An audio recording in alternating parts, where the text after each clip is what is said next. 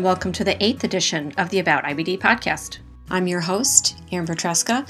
I'm the IBD expert at verywell.com, which I've been doing for oh, quite a long time. I also have my own blog at aboutibd.com, and you can find me all over the internet with my screen name of About IBD. So today I have a podcast with my husband. And you might think, oh, well, that's a cop out. I gotta tell you, it's kinda not. He really wasn't that easy of an interview. Sorry. Anyway, we talk about a period of time in our lives when we met and how we dealt with the question of my having ulcerative colitis when I told him, and then things kind of going downhill into the point where I needed surgery and us getting married. So this covers just a few years and actually quite a short amount of time that we've been together because we've been married almost 18 years. It'll be 18 years in November. But I think it was a good conversation. And as a matter of fact, I think both of us found out a couple of things that we didn't know previously because it's not every day that you sit down and interview your spouse about chronic illness.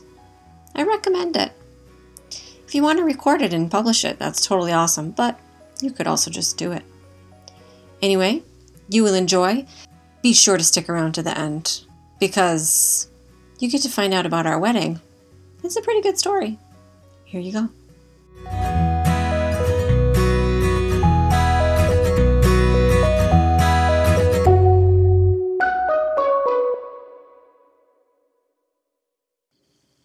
So, somebody asked me today how we met. I know I've told I have a way of telling the story. I feel like your way of telling the story might be different than mine. Yeah. Yeah. And I don't know that I've actually ever heard you tell the story. I think we've told it together, but of course, I don't think I've ever heard you tell it to someone without my being present or interacting with it. Yeah. So uh, the the way I tell people who don't know about the internet, um, gaming specifically, and, and MUDs, multi-user dungeons, is I say it was sort of online dating before there was online dating. So now you've got now you've got uh, what what do you well you got Match.com, you have a bunch of those other things, and before that we used sort of common shared interests. So we uh, met on a mud. And the problem is you can't explain that and just say that without having to explain MUDs. So then I have to explain MUDs, which are text based games. Um, and uh, you and I met as uh, as basically two players in a an adventuring party because uh, at your boyfriend at the time said, "Can you play with Maleficent? She's kind of like by herself. She doesn't know anybody. So can you play with her?" and I did and um, I don't think I knew that. Yes, I don't, th- I don't, think I knew that. That was his fault. Hysterical. And um, so, and that's how we started. That's how we we we quote air quote met. Started talking. Started yeah. talking, and then he came out to to where I lived at the time on Long Island and said, "Oh, you want to see my girlfriend?" Um, and he showed a picture of you, and I know you laugh at this because I kept asking you about it, and you were like, "I don't know." You, you were just you. I, I, don't know what that picture was. It was like love at first sight. So I was just oh, head over heels of over this woman who looked serious and beautiful at the same time. So I was very entranced and sort of you know was jealous and kept my mouth shut. And then um, and then you know things went from there. But that's where we started was was playing on a, a multi-user d- dungeon, which was basically uh, you were I guess a fire sorceress and I was a paladin satyr and uh, and it went from there. Right. When I tell it, I I definitely tell a truncated version because I don't think I even go into what a mud was. I just say that it was like 92, 93 or like 93, 94. So it was the time you had to tell telnet into it basically. Right. And it was a text-based game and sometimes people would meet up. You'd find because people played from all over the world and sometimes people would meet up if they were close together geographically that was easier, or you'd plan a trip? Like, I guess that's what happened is that some of the guys had planned a trip, and while they were out on the East Coast, I was living in Michigan at the time, and they met up with you, and Right. that's how you met them. And um, yeah, and then from there, I don't really remember. I remember that eh, basically what I tell people is that at that point, um, my relationship with the other boyfriend was over, and we had been talking on the phone. And then one summer, I literally just got on a plane Right. and flew from Detroit to New York, and so that we could meet in person and get it figured out. And what's interesting is I do distinctly remember for a long time I was dating other people. Uh, and I think you were too. So we were sort of Yeah, romantically like, inclined exclusive. without well, it wasn't exclusive, we just weren't there yet. So we sort of Yeah. were we we were pen pals kind of getting in that direction before we actually um, ended up sort of deciding that we were actually going to be an item. But it took, a- I mean, that, that that went on while I was undergrad. That went on when you were undergrad, obviously. Um, so that was a, a bit before that actually we actually did get together. Right. Yeah. No, I I remember. Yeah. So like you said, like because I graduated in '94, so it was I'm from high school. So that was no wait, excuse me, I graduated in '90. yeah. So '92, around there. Right. Well, I mean, I I was in college, so I was a junior senior when we met, and then when we met virtually, and then when we met physically. And I was also trying to remember when I first told you about my ulcerative colitis. It was definitely before we met in person. And I think it may have been over email, which was probably horrible. But um, I think I may have told you pretty early on in the process because I felt as though trying to carry on a relationship is hard enough. Trying to carry on a long distance relationship was even more difficult. And that before you invested anything in it, and, and for myself, to protect myself as well, that I should probably tell you.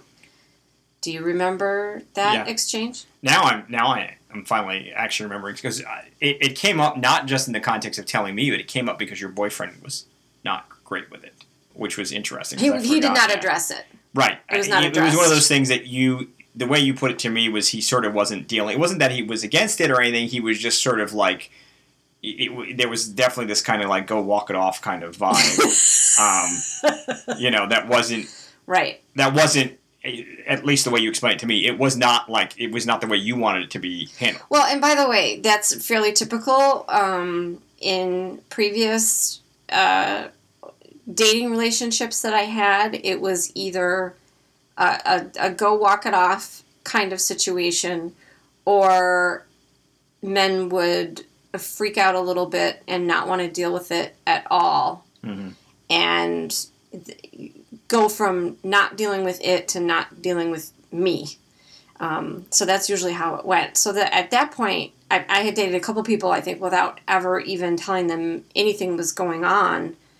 Um, and I ma- and during that time, I managed to cover. Um, so it didn't seem as though I was ill, and I didn't look ill. And but then at that point, you know, you're you're 22, you're 23, you're starting to get more serious with people, and it's the type of thing that was like, you, this is going to be part of my life.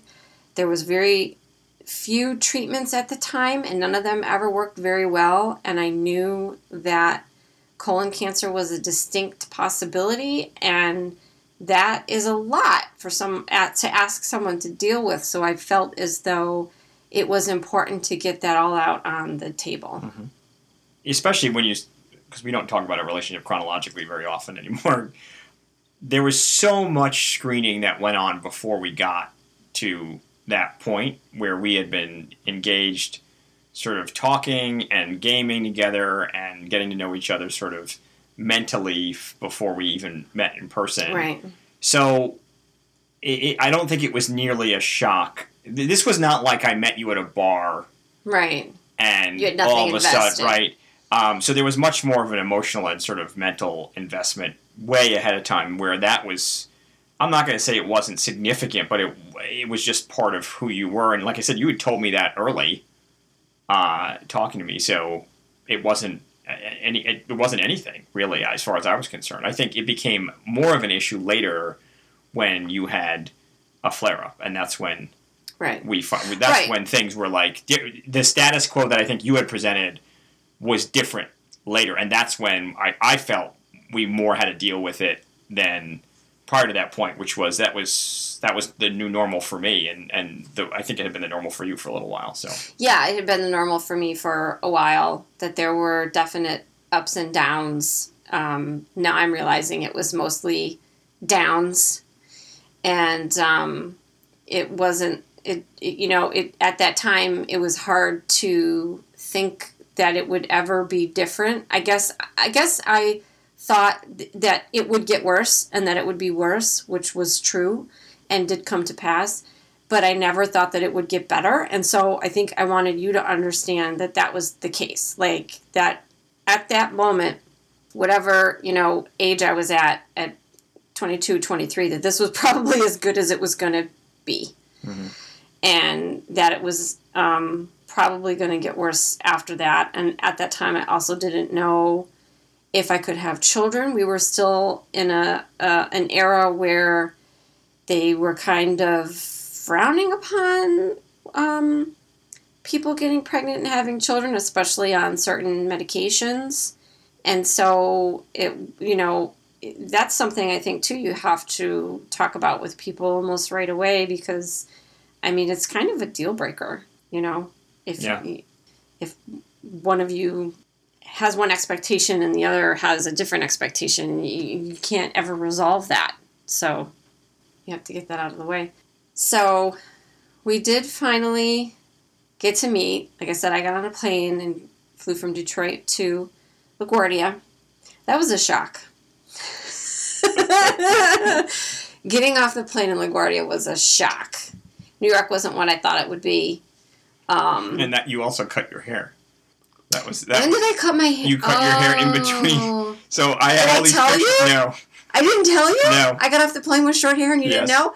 Oh, that was more of a shock than anything else. Oh my gosh, really? Did I do that? Well, I have a long history of doing that, of growing my hair out long and then cutting it off short, sometimes very, very Well, short. I I've heard it, you know, sort of popular media. It's a sort of a broke up with the boyfriend, new haircut kind of thing that was going on. So I, I don't know if that was part of the new the new league. I don't know. I But uh, I think that you actually said that because I was like, for a second, I wasn't sure it was you. I remember I was kind of yeah. like, I think I'm right, right? But um, yeah, that was. Well, that's always fun meeting people in person. Even if you've seen a lot of pictures of them, which now you get to see a lot of pictures of people. Back then, it was there was no way to electronically share a photo, right. so we were actually writing letters Yeah. um, and sending pictures back and forth, Right. and then talking on the phone. You Right. know, and I think when I had I spoke to you on the phone, I think you had seen a picture of me, but I had never seen a picture of you. Yes, and that was a big deal because I staged the picture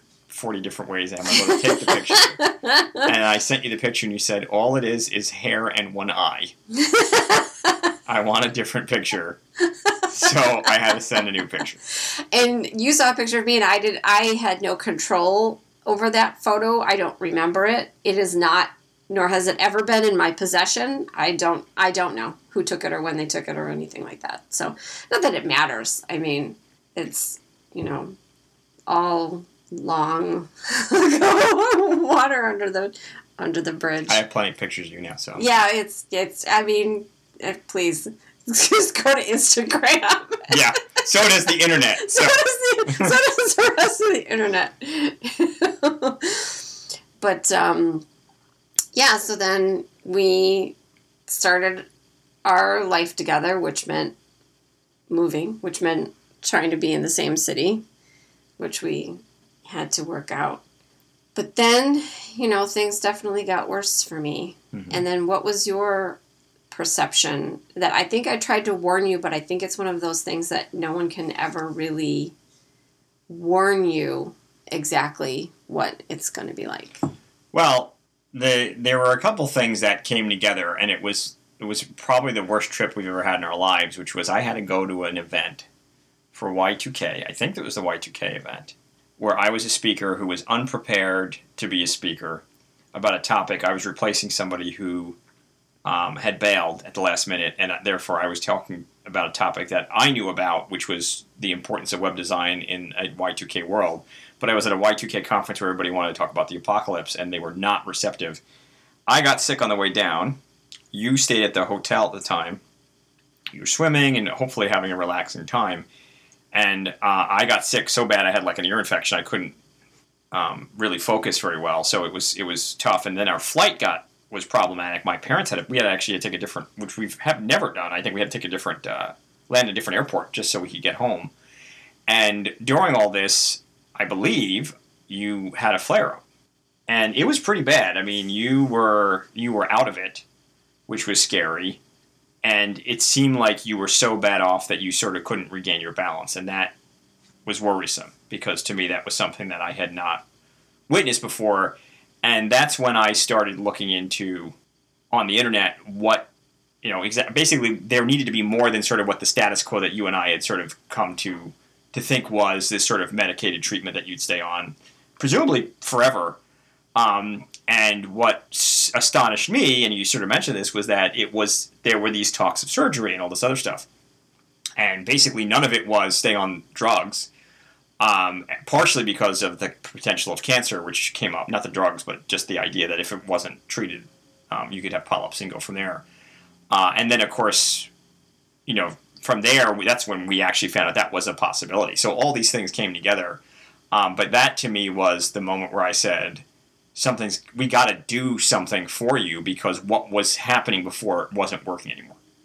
But it was scary because I didn't, I didn't understand. I, I sort of had accepted the status quo as I understood it, which was you would be on medication. Yeah, you have to use restroom occasionally. We had to make sure you had to have a change of, of clothes. You had to you know, we, we always check where the bathroom was. It's, it's not, frankly, unlike having children, honestly.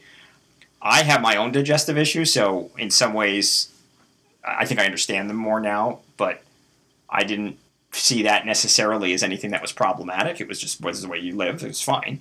Um, but then this changed the game. The flare up changed everything. Right, and during that trip, I think actually we had a couple different trips. So maybe I'm merging the trips. I think you're merging a little bit because um, my surgery was in 99. Right. So, but there was a trip. Um, they were all to Florida, different parts of Florida. But I remember specifically uh, could, trying to get home, and we had a layover for some reason, and we were laid over in an airport. Ugh, you know, I, I can't even remember where it was now. And they really didn't tell you when they were going to start boarding. Right. And we were young. We were in our mid 20s, early to mid 20s, not perhaps very assertive as you know we would have handled the situation differently had it would it have happened today. But I remember like going back and forth to the bathroom and like literally am I going to be in the bathroom and they're going to start boarding. And this plane it was already overdue. Everyone was upset. Everyone just wanted to get on the plane and go. And what would how was that going to affect me? And then the stress of that um, definitely made things worse. And then there was really nothing that you could do except watch me walk back and forth to the bathroom Yeah. over and over. Yeah. You know, and it was pretty ridiculous at the time. And so clearly what we were doing wasn't working anymore. But it, you know, we were we were on vacation. I mean, it was a halfway working vacation, but Right. it wasn't like there was nothing to be done. We had to get home, Right. you know, before we could do anything. And that's of course when I, you know, when I did get home, and then we had to deal with the situation and get on the path to surgery. But um, I mean, what I think about it sometimes now that I have a J pouch, and there's times when I'm ready to go out the door, and somebody else has to use the bathroom, and I'm standing there. Hey, I'm ready to go. You, you know, and you decide now you have to go to the bathroom. You know, and it's really funny that I get mildly irritated at that because I know that I did that constantly. Yeah. So, like, what was that like for you to be the one waiting for me to come out of the bathroom? Uh, if anything, so I'm now that person, so I'm the one who uses the bathroom before we go, and so I adopted that so significantly. And and again, this is not necessarily that different than having children who you need to make sure they It's- use yeah, the restroom. kid- yeah, you, you yeah, that. but you go, you're going to leave, and you go, "Do you go to the bathroom?" And then they go, "No." Well, I told you five times already. You Yeah. didn't go. Now I Yeah. got to stand here and wait for you. right. You know. But that wasn't a concern. The concern for me was always the stress of being near a restroom if you needed it, and the concern that at any time you might need one, we would be somewhere that we couldn't reach one quickly. And that was stressful on travel trips, particularly. Right. So that was, to me, that it wasn't like being impatient about leaving or anything like that. It was more sort of the ongoing stress of sort of going, wait a minute, we're at Disney, we're on a plane, we're on a train, we're in a car, and you need to use the restroom, and we're in a stretch of driving or whatever that we can't get to one quickly. What do we do? Um, and that's always been that that stressed me out more than anything because I felt very insecure until we got to that next location. Um, but it doesn't. It never. I, I get annoyed that you get annoyed now. stuff you. I know you're thinking I'd have more Yeah, tolerance a little bit more it. tolerant if I want to use the restroom before we leave. But um, but I do think it's uh, literally it's funny that you say that though because now I think that's where it started as um, it was a drilled into me. We use the restroom before we leave because Right. everybody does. Right. Um, and I think I probably just started doing that because you know why not? because I did it. yeah. You know. Uh, and oh, and also too, very often if we left somewhere, you would use a restroom, so I would go use the restroom as well. Right. So if we were at a department store or wherever, we would go and we would both Right. go. So I got into that routine. Right. Remember the mall? The mall had like ugh, the the bathroom situation at the mall was horrible. Yeah. Like it was even difficult to go to the mall. Yeah. And you know, we didn't travel a lot at that time and some of it was probably due to finances. You just don't have uh, you know m- money to do that a lot when you're younger, but um, also too it was such a hassle was so stressful you know and on a flight that the the the waiting and i discussed this when i talked to jimmy weinstein in the travel episode episode six of the podcast where you're waiting when you're taking off or when you're landing and they don't want you getting up and before you know 9-11 they they didn't want you now they really really don't want you Yeah. and matter of fact i flew in the couple of years right after 9-11 um, there were certain times where um, they made you stay in your seat the whole flight. And that was stressful even having a j pouch at that time because of the discomfort with both with the ulcerative colitis previously and then now with the j pouch the pain uh, if you aren't able to get up and go to the bathroom it can be pretty bad uh, to the point where you really can't focus on anything else. So um, yeah, that that's that's very stressful having to deal with that during travel. So we had that horrible time where things were really going downhill. There there still wasn't any new treatments really that were going to work for me, and then when the doctors looked, things were bad enough that medication wasn't going to turn it around anyway. And I don't remember. Okay, well, you were there after my last colonoscopy, of course, because you took me. Mhm.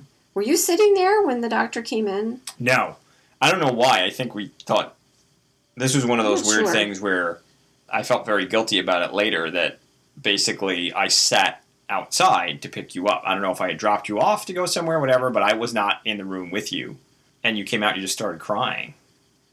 Oh no, excuse me. Now I think the doctor called me in.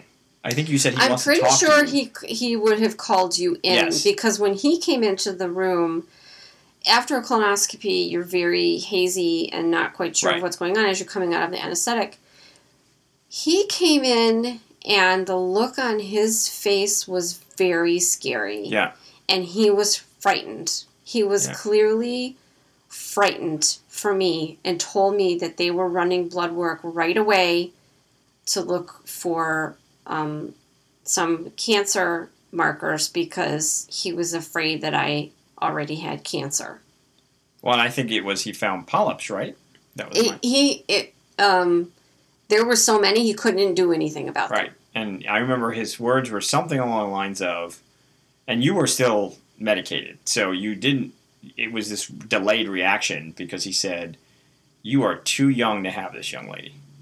That was the. I remember him calling you a young lady, and sternly saying that, right. and that's when you started crying because it was a very it was such a like you said he was afraid but you know doctors being afraid i think he was from, upset. Yeah. he was upset at what he saw. Right. Yeah. and that, that was began the journey of my lifelong rage at so many other processes and people who were involved up to that point because he punctured the the bubble that i had up to that point that you had been in my opinion given the right advice on how to manage going forward. And i think unfortunately what had happened is because you were going away to college you were largely on your own whatever you had worked before was sort of on autopilot.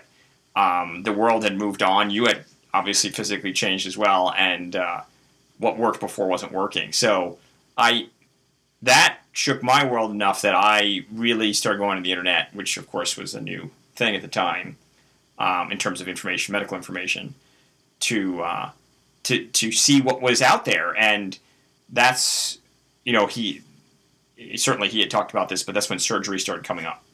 Um, and all of a sudden, it, there was this other discussion that wasn't just stay on drugs for the rest of your life. Right. Well, I never wanted the surgery. Yeah. It had been presented to me twice previously with my first flare up because I was not responding to anything. It took a while. And then again with my uh, yeah, it was it was my second flare because I flared pretty much like a year after um, we got the first one under control, and then they started seeing it again, and I never wanted it. It didn't seem to me to be a great solution. I would have happily taken medication. There's you know people that feel the opposite, and that's totally fine. But for me, I wanted to take medication and go along, and I didn't want to have any surgery. But that and those other on those other two occasions, we were able to turn it around, like just barely, and which was good because we're talking that was also like 89, 90. So at least I was able to put off that surgery for a while. The technique got better, and you know, I when it did come time that there at this point there was no choice. Even though um, some new medication, there was at least one new medication that was available, and there was another one that could have held out a couple of years would have come on. That was not going to happen because things were going to get bad and cancer was on the table. And that's what I didn't understand, which was um, I didn't understand the risk of just being on the drugs. Um, right. so in other words, I understood the risk of just being on the drugs in the context of your situation. What I didn't understand was that literally death could be on the table potentially without and, and sort of be untreated, unchecked if it if it was allowed to continue. So that was a wake up call because he was saying there were markers that that could happen early, um, and that changed everything. Right. Well, it's you know with the with the disease like ulcerative colitis or Crohn's disease, that I, that's always on the table. Uh, you really don't know what's going to happen, and that's why even surgery, which has improved my life markedly, and I've said before and I'll say it again, anyone who's considering J pouch surgery and their physicians are telling them that they're a good candidate, I don't see why they wouldn't do it.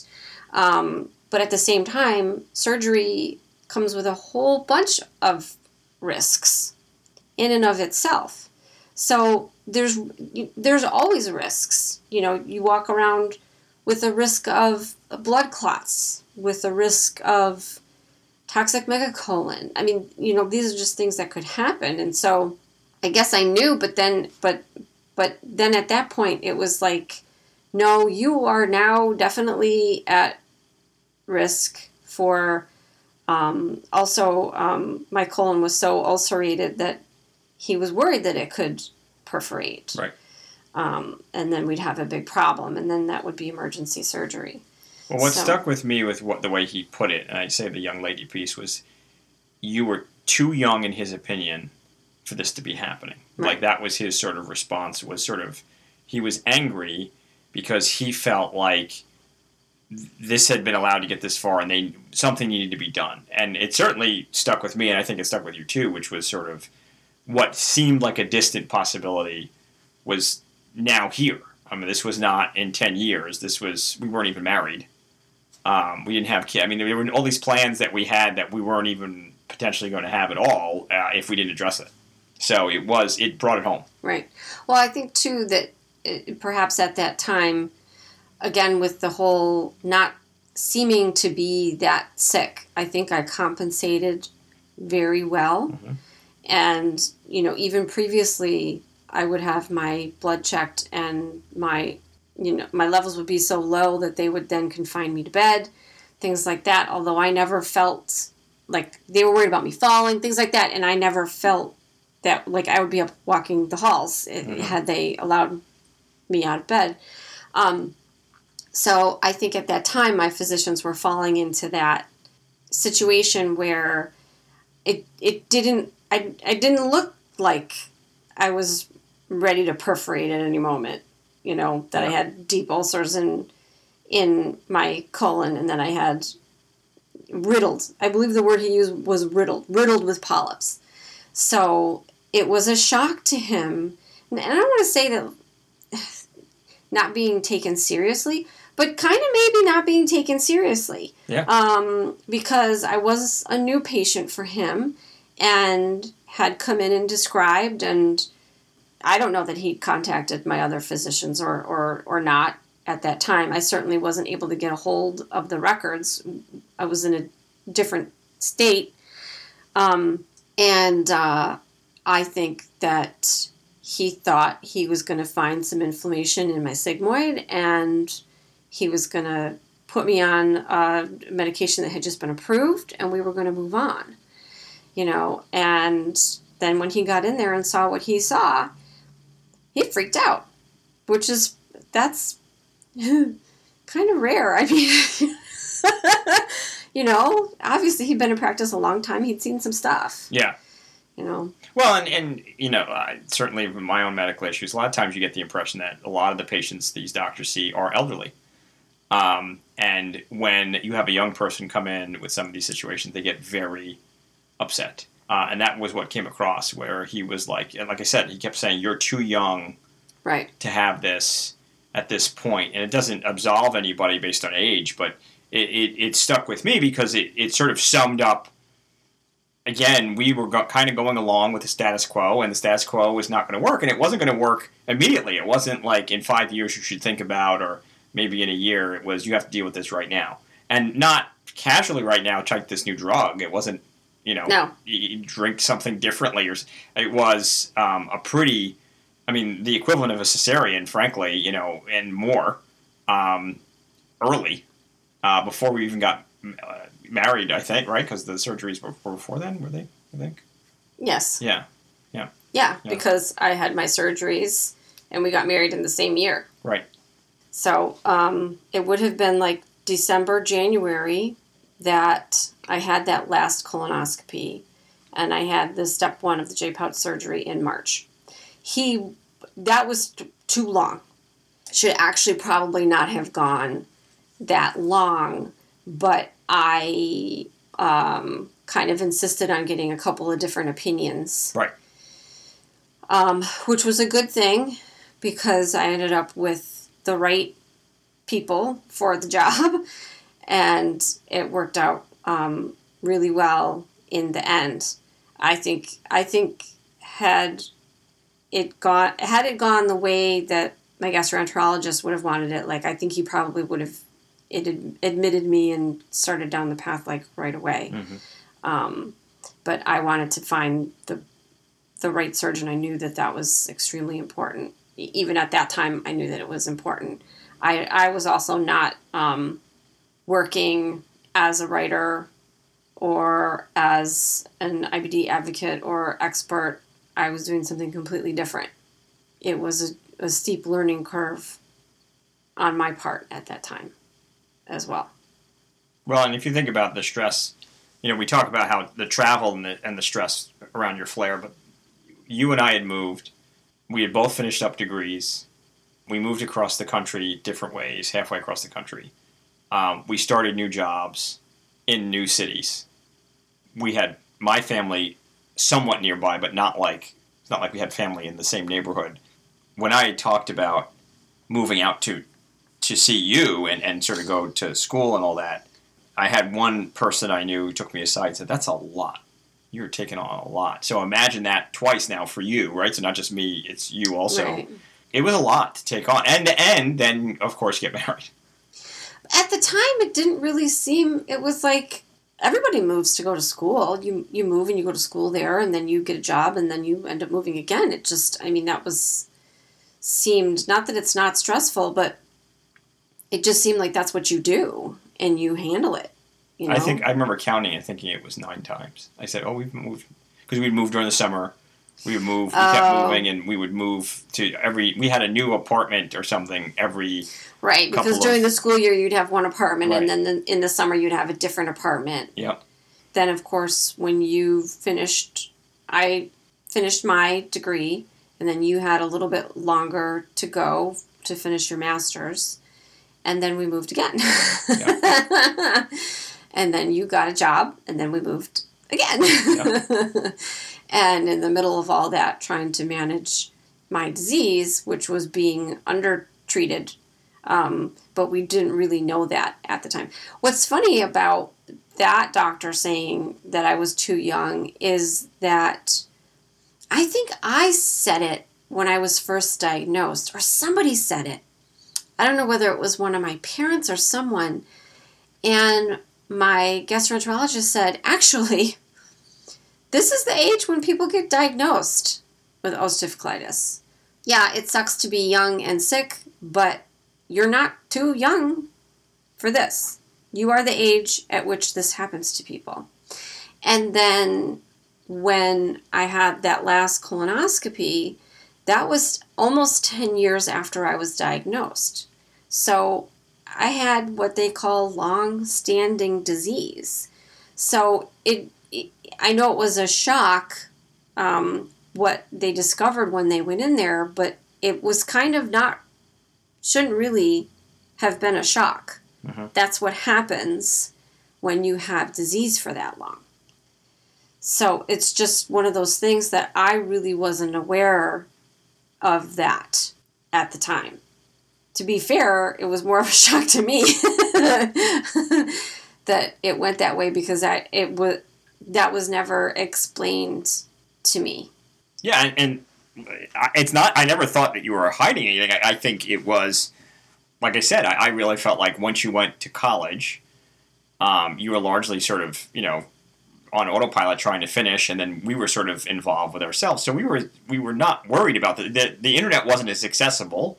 Even though we were on, we met on the internet, but it wasn't like there was medical information, so there wasn't a lot to get into that bubble to tell us one way or the other. And then what happened was once the one doctor gave that diagnosis, surgery was on the table very quickly, and then there was all these discussions about all these other things, and, and meeting these other people, uh, and understanding that there was another world out there where this was um, something other people shared, and this is how they treated it, and surgery was certainly one of the treat- treatments, air quote treatments, um, that that was an outcome. So I thought that was a huge uh, eye opener. Right. And then I don't remember. So we found out in January I would need surgery. I had my first surgery in March, which was a colectomy and J pouch creation. And then I had the takedown surgery in June. Mhm. And our wedding was in November. I don't remember being really, um, feeling really stressed out or what, eh, what was more stressing was um, trying to figure out how to pay for everything. Yep. Because my surgeon, it, you know, insurance didn't pay for everything, but I wanted my guy. And so I was willing to pay for my guy and did. And um, so then trying to finance a wedding on top of that, even though it was um, what I guess people would consider to be a smaller wedding. hmm You know, we didn't have any financial help at that time. You know, my dad had already passed away. And so I remember being more concerned about money really than anything else. You Mhm. know, was that is that your recollection? Um, at which stage, I guess, depends. Like after the surgeries, or just as we were playing this all out, or Yeah, kind of like that year, that that that year of 1999 when Yeah. all of these things happened. yeah, I um. Well, that's when I started my job too. That I'm, st- you know, still to this day, I'm I feel like it was bef- it was right before that. Right- it was right in that- October of 98 right. that You're you right. Started was- that was- job because we moved was right after- again. Right. We moved and you started um oh no no no. No. That's not that's not right. I'm getting it wrong. You did start your job Yes. because you were going to start that job and you had to, tell them I'm getting married Right. literally like a couple weeks after starting. Yep. Right. So it was starting from January of that year, it was two surgeries. Yep. Um, it was moving. Yep. You starting a new job right after we moved. My job, I think I still had the same, I think I had the same job throughout. Mhm. And then getting married right after that. Yes, and Yeah. that was a lot. No, I, I, I do remember saying we were gonna.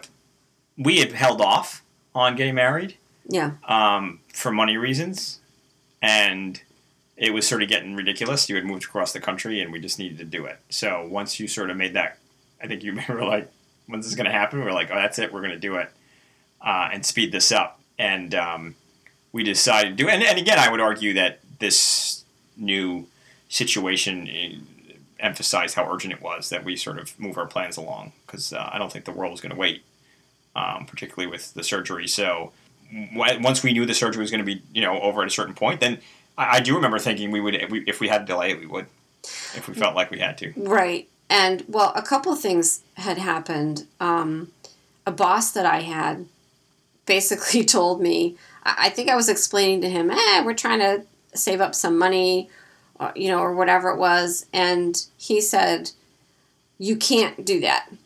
He said, whatever you are going to do, you just need to go and do it. Just don't wait. There's never a perfect time that's going to come along for any of these things. Just do it.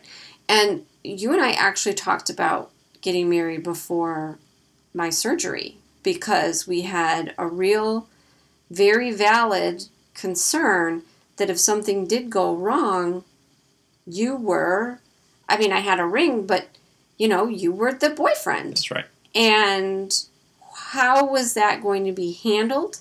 Uh, for instance, if I fell into a coma or something like that, and decisions needed to be made, you were well aware of what I would want and what I would not want, yet you really would have no legal authority to help in those matters, and would they even ask you? Yeah. So we did briefly consider it.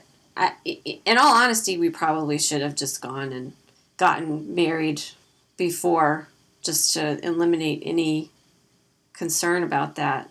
But we did end up waiting until everything was all. Well, that's when the big mystery was whether the officiant said, "Psst, "Just sign this." Oh, technically now you're married. Oh, yeah, yeah, I was yeah, like, wait.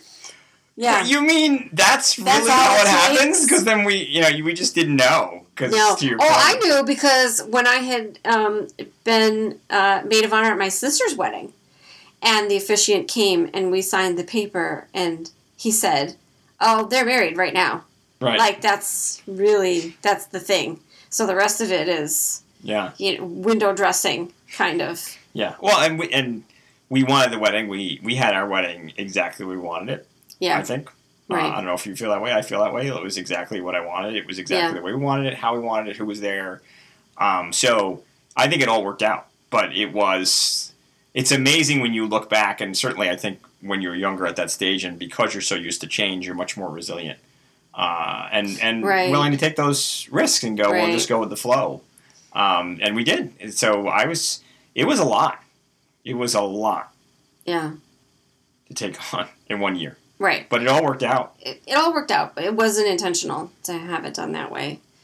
I think I want to take a few minutes before we wrap up because our wedding was interesting.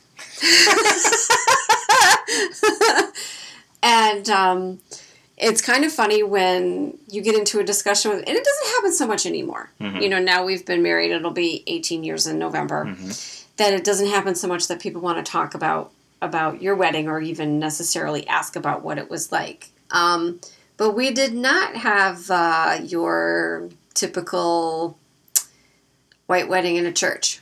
Nope. What did we do? Uh, we got married at medieval times hmm um, in full regalia with all of the. Um, what, was it, what's your wedding staff? Your uh, Your attendance. your attendants addressed as well hmm um, with an officiant uh, in in medieval times. So it was actually at the the restaurant, it's a Mhm. restaurant, hmm um, and uh, and you got a dinner and a show. So you Mhm. also got a knight who uh, who battles for your honor, and and Mhm. uh, And our knight won. You, you better I remember your dad going, "Well, our knight better win." And it was so funny because it didn't even occur to me that, oh yeah, it's my wedding and I'm paying them all this money. I mean, it was very reasonable, but you know that they should have our knight win. right. That never occurred to me. Yeah. Well, and, and I think the other thing was uh, it wasn't overtly stated. Um, in fact, many people would ask me later, was that was that an accident? Was Like, that an accident? Yeah. But it, what it did is it added to the fun. They didn't know. Um, it just added to. Oh, like our guests? Yeah, Yeah, yeah. no, all our of guests didn't know. course. So I, I mean, the whole well, many thing- of them had never been to a medieval times, Right. So they didn't know Right. Yeah. that it was a, a you went you sat and you eat dinner and there's jousting and then there's a storyline and the storyline at the time I believe was there was a black knight. Yep. And well, there the storyline is they're having a joust, kind of a you know um, uh, Robin of Locksley kind of a thing. And then a black knight comes in and disrupts the whole thing, and then one of the knights wins the day. Right. and it and whenever you go like you really don't know who's going to win the day. They do change it Right. from night to night. And so it- that night uh, our knight won. And then of course he picks a lady from his section of um, the stands and of course they picked me Of course. you know, I remember walking up to the to the um, the balcony where the king and the queen were. I didn't have my glasses on. I was like totally just blind, and they were asking me who I was, and I think I gave my maiden name, and then I was like, oh no, no, my name is Tresca, and you know, it was very, it was the whole thing was just comical yeah. you know, um, but fun. And people who were there still say to me they have forgotten other weddings, or, you know, as time goes on, you go, did that happen at so and so's wedding or so and so's wedding? And, you know, and people will tell me, uh, I, I remember your wedding from beginning to end. I'll never forget it. I remember when we were planning it, um, there was a lot of uh, hesitation on the part of family members. They weren't really sure what to expect. Yeah. Um, there was a concern that we were not taking the Institute of Marriage seriously. Yeah. Um, I would just like to say that we've now been married almost 18 years. so clearly that was not really the case. It was just that we wanted something different. Um, my dress was purple. And we were like medieval Renaissance. That's kind of the style. And I knew what I wanted. And I actually met my dressmaker on the internet. I met her in a IBD support group. And she just so happened to be a amazing seamstress. She made my dress. She found a way to come to the wedding. And she had Crohn's disease. And I say had because sadly, a few years ago, she did um, pass away. Um, her name was Anastasia, and she was amazing. And of course, I still have my dress. that's hanging in my closet as we speak. And we had several friends who were into reenacting, and they dressed up as Knights Templar. They all, many of them had swords, but I think some of them had to obtain swords.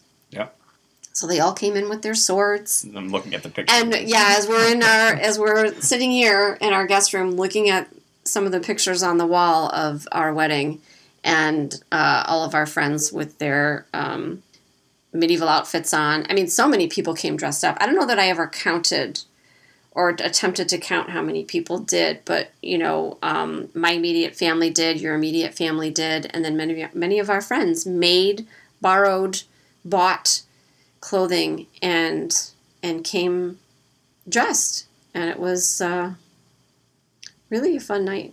Yeah, it was amazing. It was amazing. Yeah. And it only took 17 years later for you to become an official lady. Oh, that I, yeah, that I now own. You are. I now lady. own land in Scotland. I think some of it's in Ireland and some of it's in Scotland. It really? Right? Yeah. No, it's two different parcels. I think they're on the same. it's two part. different parcels, but I actually have two, and I actually have two different titles because of that. Oh, okay. So yeah, and you know what? I can't now remember the name of the company. I'm gonna have to put it in the show notes. Yeah. So if people want to do this, that you can purchase a certain amount of property, and what it is is it's they're trying to preserve this property. Um, so it also fits in with my um, uh, belief in environmental concerns that they're preserving these properties, and they came up with a very interesting way to do so. That then you own this property, and then because you own the property, you have a title. So You're landed. I am. A, I'm. landed. A, I'm landed, and I am a lady. So I am Lady Amber. the The title is not transferable. So um, when I kick it, it doesn't go to my son or my daughter, or even to you. Should Right. you survive me? Um, but in in any case, yes, I am. But what? Th- there's a derogatory term for that, isn't there? People that buy their way into the nobility. Oh, that's a good question. I'm I sure think there that. I think there is because there's the Sure people that inherited it, and and then there's the people that buy into it, and it's it's the real deal, though. It's it oh, it's up. it's the real deal. You can go and visit. You Yeah. can take a whole trip, and see your ten square feet or whatever Yeah. it is. Yeah. You know, but um, yeah, fun. Did you get that from our anniversary? Was that or was I- that? I'm trying to remember when yes, you got that I think for it. I think it was anniversary. Just maybe. last year, Yep. I think. Yep. Yeah. Yep. Right. I suppose we should probably get you some property too. Eh, you know, I I married well. You really did. I mean, I have to say, you took you took my line. I actually say that a lot. I say, eh, I married well, particularly when it comes to insurance, because you know, I uh, I can just siphon off your insurance, and that leaves me free to do things like podcast. Well, and you think about sort of where we are now, so much further on, and it's sort of, I mean, medical bills, child bills, to you know, degrees, all that stuff. Um, to be able to be able to actually pay all that off and, and do all that is huge. To be able to actually do that, because I think that was a concern is that if these bills piled up, you had two surgeries. I had just started a new job, and we got married, so that's a significant debt load. Right. It wa well, and we it was. Yeah. for a long time. It was Yeah. a significant debt load. Yeah. Because I paid, you know, not everything was covered for these surgeries, Yeah. and so we. And then not only that, but there was the ongoing. You know, your care doesn't stop there. Right. It goes on. So there was always, you know, there's always bills to pay. We blow through that um, deductible every year. Yeah. Just on me. Yeah. Not even on, you know, the other three members of the family who have their own, you know, situations. So, um, yeah, it's, you, you know, like I said, I, I didn't want the surgery for a long time because I never felt as, as though it was something, it was kind of like, you know, you're just, it, the situation's just going to continue. So, you know, why should I go through this? And of course, you know, the surgery has has done wonders and has made a lot of things possible for me, but it's also it didn't cure me of anything except I can hold it.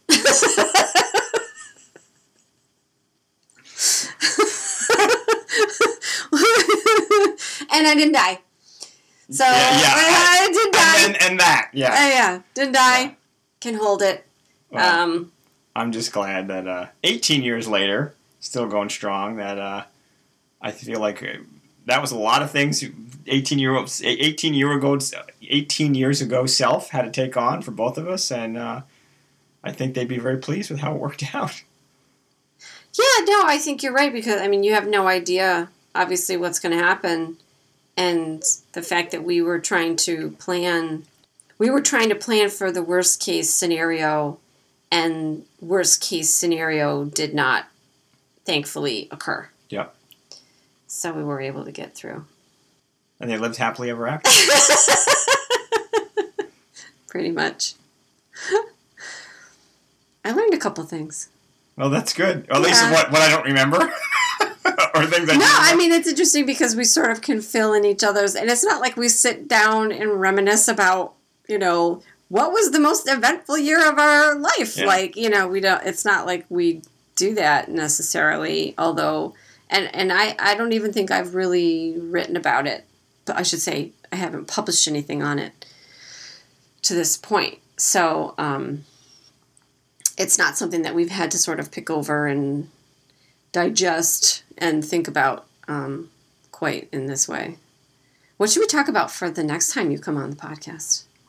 Well, I think we should probably pick up from where we left off. There's so much off. to talk about. I Yeah. Mean, you could talk about sort of the surgery, the surgery itself, Yeah. which was a momentous three months, Right. um, was huge. I And think that probably left a huge impression. Yeah.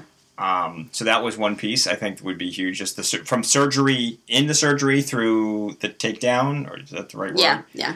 Um, I think that's one thing, and I think you know the the whole question around kids. I think was a big Yeah. stressful thing for a long time, and I think Right. you could easily talk about that.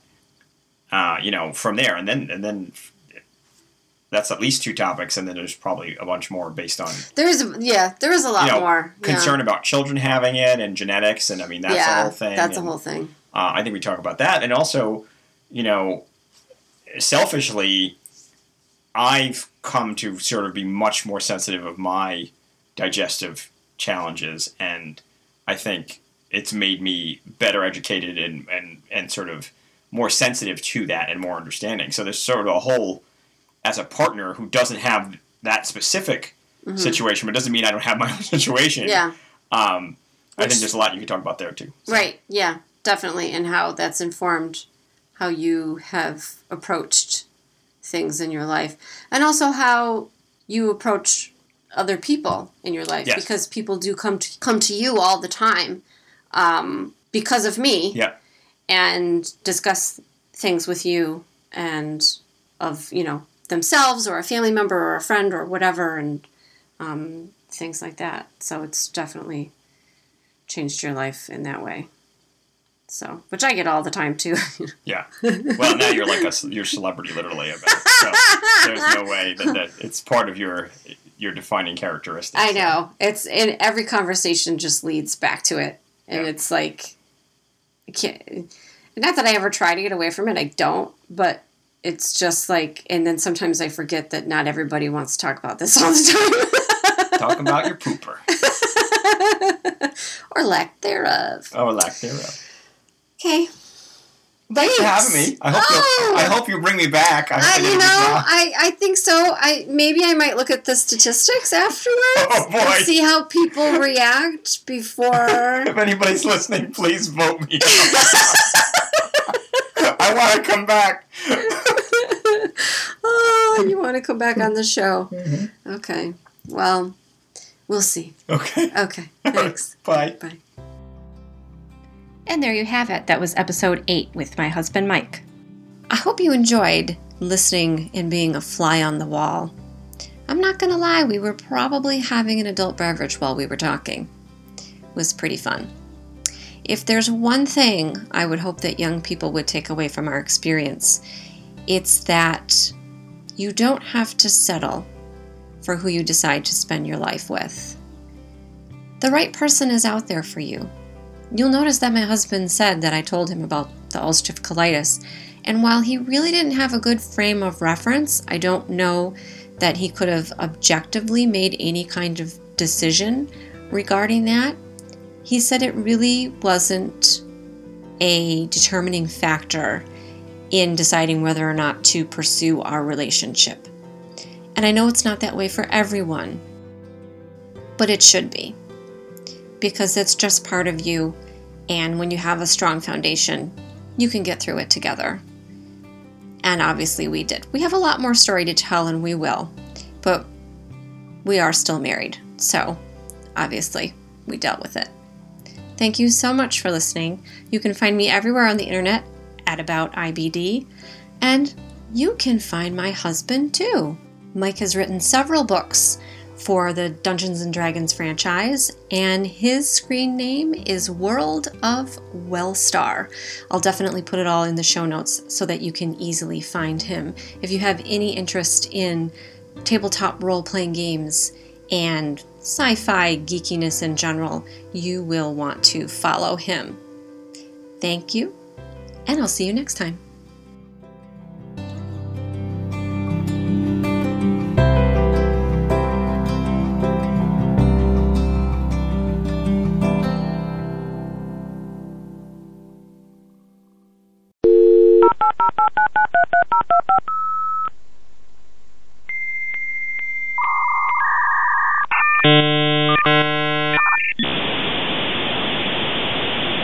Something was in my drink, and I'm afraid it was a bug. It was one of those freaking me little. out. It was one of those little gnats. I don't know. I like. It's not gonna hurt you. I, it doesn't matter. It was just grossed me out. Now I can't stop looking at it. I mean, I've probably drank a few of those. Not gonna lie. Well, you can't sip it then. You gotta guzzle it. Well,